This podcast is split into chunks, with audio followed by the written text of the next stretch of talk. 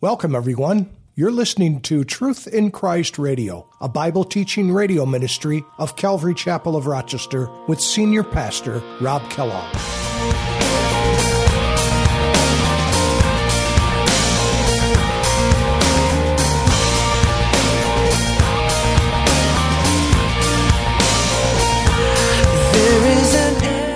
He says, but these guys will come into those feasts and they will pretend like there's something. They'll feign themselves as shepherds, but instead of feeding the sheep, they are only concerned about their own selves, feeding themselves and ripping them off. And the Bible says that we are not to fellowship with those who are enemies of the cross and yet feigning to be a believer, and especially someone who claims to be a believer, but who is in outright rebellion against God and His Word know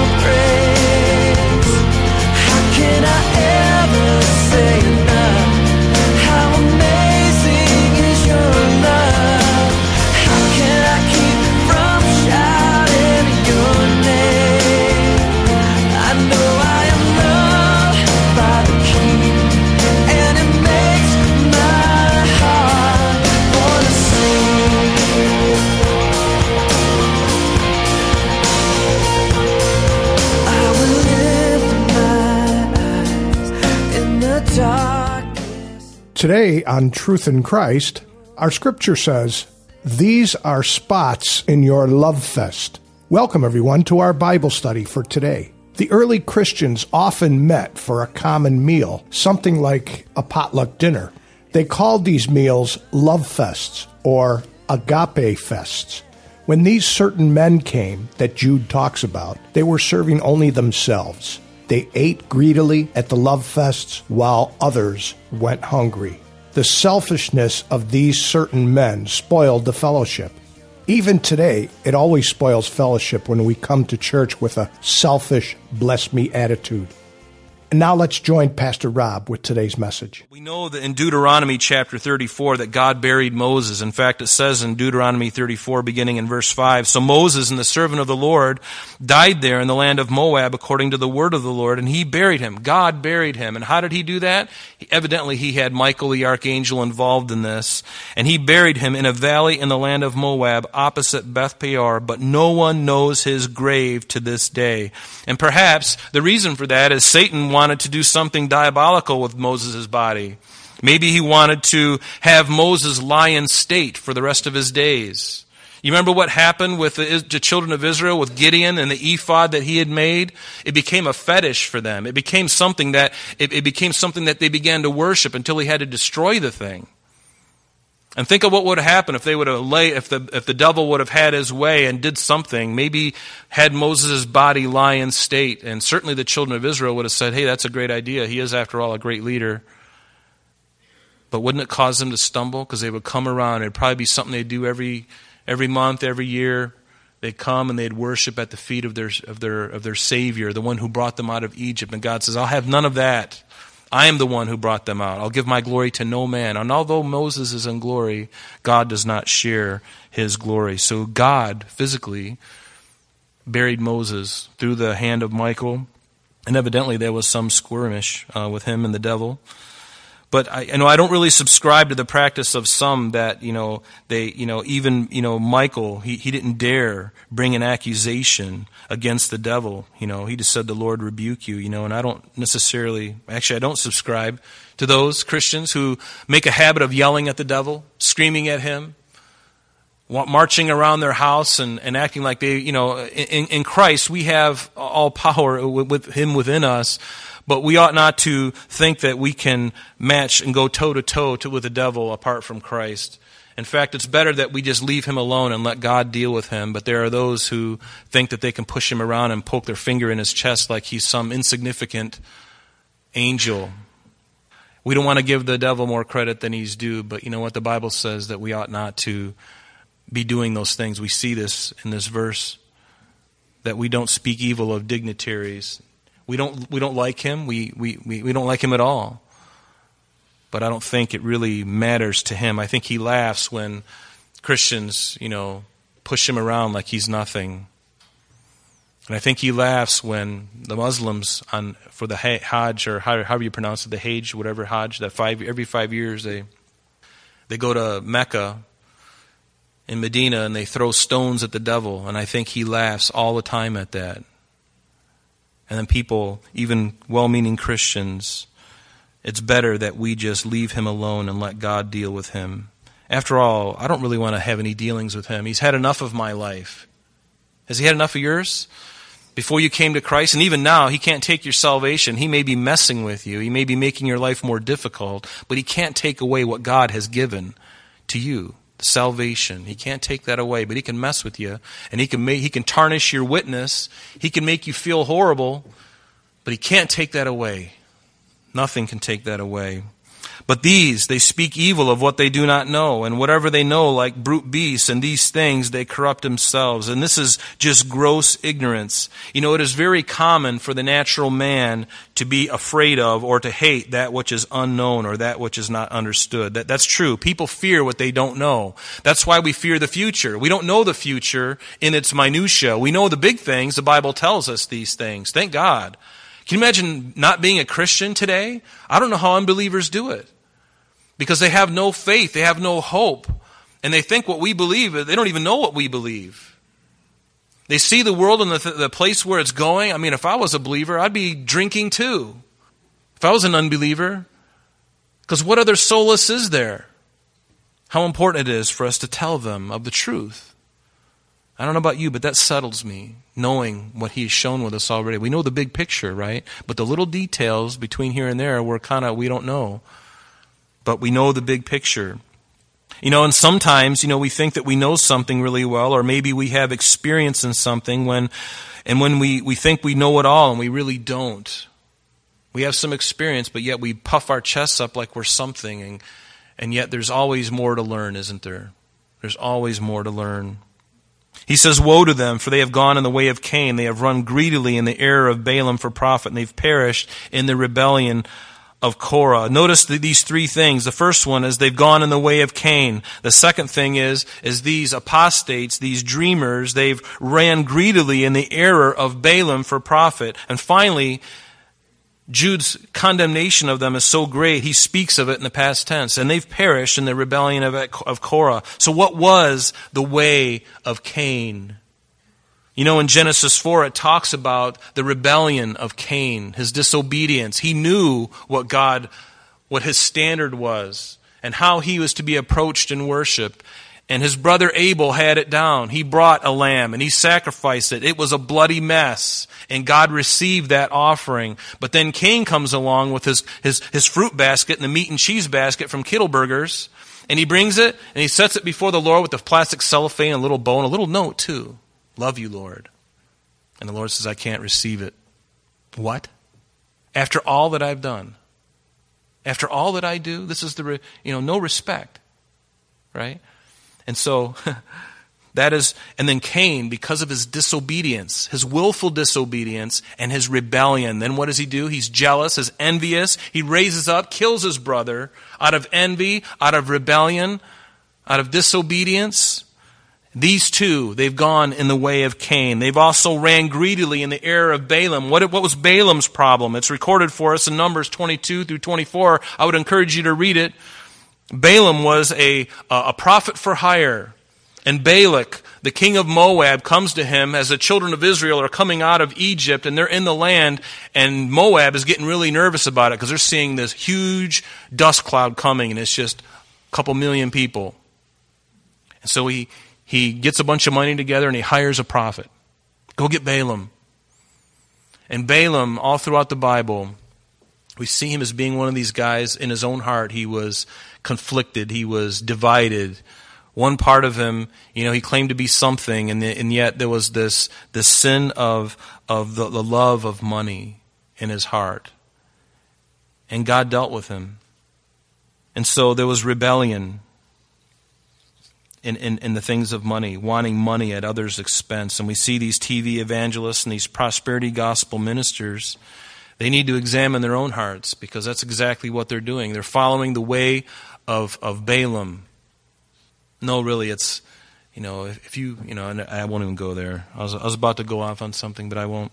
So, in fact, Balaam not only was was a lover of money, but he also and Jesus tells us in Revelation chapter 2, when he's writing his letter to the, the church at Pergamos, he gives us what happened. It's not recorded in the, in, the, in the scripture in the Old Testament. We know what happened in the Old Testament, but we don't know the, the cause of it. But evidently, Balaam, even though he wouldn't uh, curse the children of Israel, he uh, told Balak how to put a stumbling block before the children of Israel to encourage them to eat things sacrificed to idols and to commit sexual immorality. So these are things, too, that these apostates, these men, and even in our time, they, they, they hold to. They run greedily in the error of Balaam, and they also perish in the rebellion of Korah. Back in the Old Testament, just the rebellion against Moses they rebelled against his authority. The Levites themselves, a portion of the Levites, rise up. Moses, why you put all this stuff on yourself? Hey, we're, we're, we're Levites. You should, you should be doing something. We should have authority. And Moses just fell on his face. They didn't understand. And they were in rebellion. They were jealous of the authority that God had given him to lead the people. It causes strife. But notice in verse 12 it says, These are spots in your love feasts. While they feast with you without fear, serving only themselves, they are clouds without water, carried about by the winds, late autumn trees without, without fruit, twice dead, pulled up by the roots. And this speaks of fellowship. See, these love feasts that the Christians at this time had is they would get together and have uh, communion together. After the resurrection of Christ, they, they, they would get together and, and have communion together, like we have communion together. And then afterwards, they would have what they call love feasts, where everybody would bring food and they would just have a nice time. He says, but these guys will come into those feasts and they will pretend like there's something. They'll feign themselves as shepherds, but instead of feeding the sheep, they are only concerned about their own selves, feeding themselves and ripping them off. And the Bible says that we are not to fellowship with those who are enemies of the cross and yet feigning to be a believer, and especially someone who claims to be a believer, but who is in outright rebellion against God and His Word. True fellowship, true koinonia can only happen between believers in Christ. To share the gospel with them, yes, we are to do that. And for those outside of Christ, are we to go to them and minister to them? Absolutely. We are to be the messengers, the loving messengers, not going there to judge them, but to be a loving messenger to bring them. Yes, we're supposed to do that. But the Bible has some things to say about that in, in Corinthians, you know, not to be unequally yoked. You know, what, what concord does Christ have with Belial, or what part does a believer have with an unbeliever? How, what gre- agreement has the temple of God with idols? And God says, come out from among them and be separate. These are believers who are, are not walking. You know, you come out from among them. And then Paul would also write to the Corinthians and speak to them that you know we are. It's in it's in 1 Corinthians 5 verse 9 let me just read it to you. He says I wrote unto you an epistle not to accompany with fornicators yet not altogether with the fornicators of this world or with the covetous or extortioners or with idolaters for then we must needs go out of the world but now I have written unto you not to keep company if any man that is called a brother be a fornicator or covetous or an idolater or a railer or a drunkard or an extortioner. With such, don't even eat with them. So in the first part of that, he's saying, you know, when you're going, uh, if, if we weren't to minister to people, we, would have to go out of the world. Yes, you do go out and you talk to the fornicator. You do talk to the extortioner, the drunkard. You don't partake in what they do. You don't do the things that they do. You have to go and reach them, right? But when in the church, if somebody is in the church and yet they're claiming to be a child of God, yet they're continuing in fornication, they're continuing in homosexuality, they're continuing in their drinking, they have to be talked to. And if their hearts are right, they'll repent, they'll turn, and they'll be restored. That's the way it ought to be. But if they continue to not turn, then we need to turn away from them. Pray for them that they would come back. The Bible's pretty clear about that. Jesus was harder with those who, who claimed to be a religious leader or claimed to be a believer and yet weren't living according to it. He wasn't, uh, he was harder with the Pharisees. Think of how gentle and kind he was to the woman at the well. This woman who was involved in fornication herself. How kind and comforting was he to her? Very gentle, very, and she got saved. But yet he would say to the religious leaders, the ones who claim to be the representative, and he says, You guys are snakes in the grass. You're a child of hell. That's what he told them. Wow. He was harder with them. So it brings into sharp relief how we ought to be as Christians to honor God, to honor Jesus, to live rightly, to represent Him, to be the best ambassador that we can be. And this is what we need in church today is discernment over our own hearts first. We don't go around pointing fingers. I'll never forget a few years ago, there was a, a man who came here uh, and I, have met him a few times, and he claimed to be a believer. I had no reason to not believe it. He seemed really kind, and we talked, you know, and it sounded like he really knew everything, what we were talking about. And one day he wanted to he wanted to um, to lease or, or to be able to come in on a Friday night to to use part of our building with another group and um, and I told him that we, you know, I, I, started getting a really funny check in my heart, and this is when Pastor Jeff was still here, and Pastor Jeff said, "You talk to him, whatever the Lord shows you." Right? So I started talking to him. I started to feel more uneasy, more uneasy, more uneasy, and so finally he just asked point blank, "Can we use the, you know, that room down here at the end on a Friday night?" And I said, "Well, our our teen group." Uh, is in the building at that time, and, and, I, and I said, you know what, I, I don't, uh, I'm sorry, we can't. And you should have seen his countenance change he condemned me and the church. I mean, this guy who claimed to be a believer, it's almost like as soon as I said no and he didn't get what he wanted, the countenance changed. Bink, bink, bink. The tail, I mean, the pitchfork shows up, got a red face, and I'm like, oh. I can't repeat to you what he said to me, how filthy it was. And the Lord just showed me, He goes, That's why I gave you the check in your heart. And that to me is like this they claim to have a form of godliness, but they deny the power thereof. And they are just spots in your love feast. They are just blemishes. They're stains. This man needs to repent. Don't know what his motive was, but it wasn't good. And his heart certainly wasn't good. But they've missed their purpose. In fact, that's what the word perverted means look in, in, Noah Webster's 1828 dictionary, he says perverted is uh, somebody who's turning right from wrong and distorted, corrupted, misinterpreted, or misemployed. And I like that. Misemployed. That's something where you're, you're, you're, you're doing something that you weren't created to do. That's what perverted means. And that's what people are when we are apart from Christ. We become perverted. We've been misemployed. We're doing something else that God has not called us to. And what He's called us to do, those are the things we aren't doing. And that's what it means to be perverted. And that's what these men are these apostates. They're spots, they have clouds.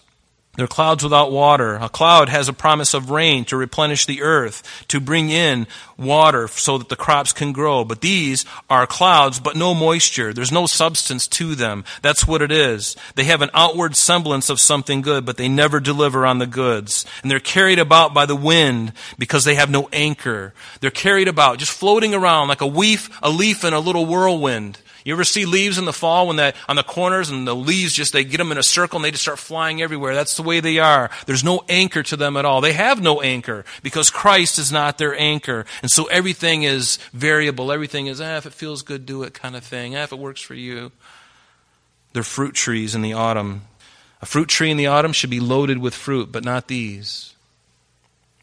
Again, they have the promise. You see a fruit tree in the fall, you're expecting some really big beautiful crimson crisp apples. You don't see it. They don't deliver. They're empty. They're not bearing fruit.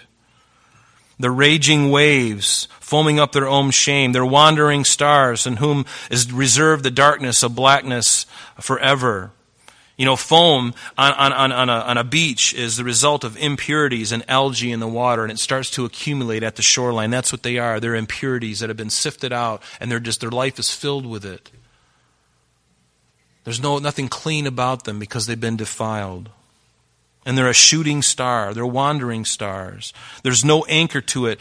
Most mariners and, and, and shipmasters in the old days, they, would, they, they depended on the celestial bodies for direction on the, on the waters. But these are like shooting stars. There, there's, no, there's no stability. There's no fixed. There's nothing anchored. You get the point? And, and they would look at those things and they know that there is Arcturus or whatever that is, and I know I need to go this many degrees this way, and it's going to take me over to the West Indies or wherever. But a wandering star, one that just kind of is a shooting star that does nobody any good at all. And that's what they are. And he goes on and he says, Now Enoch, the seventh from Adam, prophesied about these men, saying, Behold, the Lord comes with ten thousands of his, of his saints.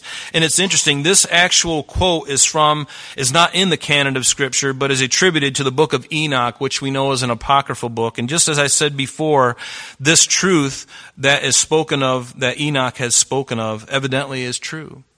Even before the flood, Enoch, the seventh from Adam, prophesied of the second coming of Jesus Christ. Not the rapture, he spoke of the coming from, of Christ to the earth before the flood judgment. How long ago was that? Quite a long ways ago. He prophesied of an event that's still future to us. Future to us. And either Enoch received this revelation from God or he quoted the truth of it from the book of Enoch, even though he wouldn't necessarily condone the entire book, and that's why it's not in the canon of Scripture. But he prophesied before the flood. And in verse 15, to execute judgment, to convict all who are ungodly. And this is what God is going to do among all them of their ungodly deeds. This word ungodly is quite uh, fluent in this verse ungodly deeds which they have committed in an ungodly way, and of all the harsh things which ungodly sinners have spoken. Who? Against who? Against Him, against God. See, there's the problem. They've spoken against Him. Never speak against God. You're on very thin ice when you speak against God. You can speak against anything else, but when you start speaking against Him, you better uh, be careful. They spoke against Him. In verses 16 through 18 below, we see that Jude is really quoting from 2 Peter chapter 3 and you can just write down 2 Peter chapter 3 verses 1 through 4 because these next 3 verses are really come from Peter's epistle, and we're going to see that. And so he goes on and he goes, These are grumblers, they're complainers. Isn't this really exciting to talk about on a Sunday morning? I don't know about you, but I'm just so uplifted. no, it is. It is uplifting in a different way because what it's doing is it's, it's showing us the opposite of what we need to be and the things that we need to be careful of. And see, as much as God loves to give us the warm fuzzies and the, and the encouraging things and the love and the grace and the mercy, and oh, we just like that. It's like eating ice cream. You know, we love those things, but we also have to go through these things. These are grumblers, they're complainers. They walk according to their own lusts, and they mouth great swelling words. In the, in the Bible, there's a, there's a place, uh, in, I, I believe it's in Daniel, where it talks about the Antichrist, or the beast, speaking great swelling words, and it's no different here. Great swelling words, just magnifying themselves and what they're going to do, flattering people to gain advantage. And these kind of people, these apostates, they, they, they curry favor with those in advantage. To the wealthy, they curry favor so they can be in their circles.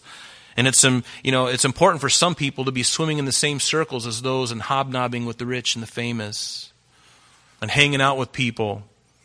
You know, it's interesting that if you're, a, if you're an author of a book and, and Oprah read your book, you could be selling 100,000 copies on, on a Friday. Oprah sends out a, a tweet that she really liked the book that you wrote. The very next day, you're a millionaire. I'm sorry, that's all the time we have for today, but please join us next time as Pastor Rob continues our study in the book of Jude. Calvary Chapel of Rochester is located at 2503 Browncroft Boulevard, Rochester, New York 14625. You can reach us at our church office between 9 a.m. and 4 p.m. Monday through Friday at area code 585 586 3140. If you would like to have an audio CD of today's message mailed to you in its unedited form, simply mention today's date when contacting our church office. You can also contact us via the web by logging on to www.calvaryrochester.com. There you will be able to access a number of useful things, such as information concerning our beliefs, our ministries, contact information, our location, service times, and much more. You can also download or listen to the radio and sanctuary messages free of charge from the teachings link at the top of the page. To listen to Calvary Chapel of Rochester sanctuary messages or Truth in Christ radio on your mobile device, just subscribe to both through Google Play and Apple Podcast. You may also join us on Sundays and Thursdays through live streaming of our services and Bible studies. Just click on the online services link. We're so glad that you could join us today. And if there is any way that we can bless you in your walk with Jesus Christ, please don't hesitate to call our church office. Remember, Jesus said, I am the way, the truth, and the life. And for this cause I have come into the world, that I should bear witness unto the truth. Everyone who is of the truth hears my voice. May God bless you in abundance today as you walk with Him. And until next time, this has been Truth in Christ.